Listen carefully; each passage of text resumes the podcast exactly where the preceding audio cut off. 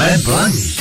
A hledáme zlaté české ručičky. V dnešních zlatých českých ručičkách si budu povídat s Kateřinou Bucher Jarou. Dobrý den, Kateřino. Dobrý den. A vy stojíte za internetovými stránkami, které mají takovou pěknou adresu. Oni se jmenují písmenkárna tečka cé zet. O čem je písmenkárna? Tak vlastně písmenkárna je taková platforma, kterou jsem si vytvořila pro svoje ručně psaný písmenka, jelikož se věnuju kalografii, což většina lidí asi zná spíš pod pojmem krasopsaní. Jak dlouho se tomu věnujete? No, věnuju se tomu zhruba od covidu. Vlastně než covid vypukl, tak jsem byla na prvním kurzu a pak jsem měla spoustu času na to psaní e, trénovat. Za jak dlouho jste se to takhle naučila? No, tak už jsou to tak tři, čtyři roky, ale ty postupy jdou vidět e, tak postupně každý měsíc, každý rok. A když takhle se člověk věnuje e, kaligrafii, tak co všechno potom píše, nebo e, jak to využijete? Člověk to může využít už jenom díky tomu, že se mu zlepší rukopis, pokud umí umí krasopsat, tak i rukopis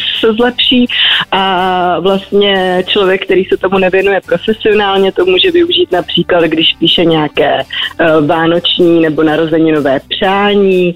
Uh, hodně slečny se učí krasopsát, když chystají svatbu a chtějí si napsat třeba svoje vlastní jmenovky, ale dá se to využít třeba i pro tvorbu nějakého loga, pokud člověk třeba píše na tabletu. A pokud si to člověk nechce napsat sám, tak může teda využít vašich služeb?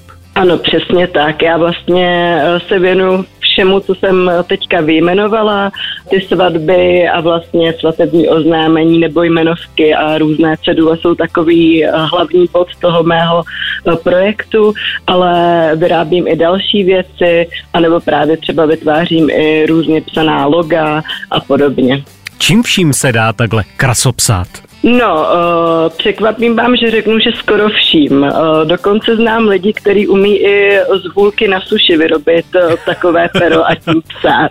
Ale nejvíce se používá buď klasické perko, které se namáčí do ingoustu, anebo pak takové speciální fixy, kterým se říká brašpeny. A vy se věnujete taky kurzům kaligrafie, říkám to správně? Ano, přesně tak. Vlastně příští rok budu mít kurzy kaligrafie v Praze, Brně, Ostravě a v Plzni pro začátečníky i mírně pokročilé, takže pokud by se někdo chtěl tomuto krásnému umění naučit, tak může se přihlásit na moje kurzy. A jak to funguje v takovém kurzu? Čím začneme? Já třeba škrábu jako kocour. To vůbec nevadí, protože, jak už jsem říkala, ten rukopis a to krasopsaní je docela velký rozdíl. Určitě tam uh, hraje velkou roli nějaký trénink a svalová paměť, která se postupně tvoří, ale vlastně naučit se ty základy té kaligrafie může úplně každý.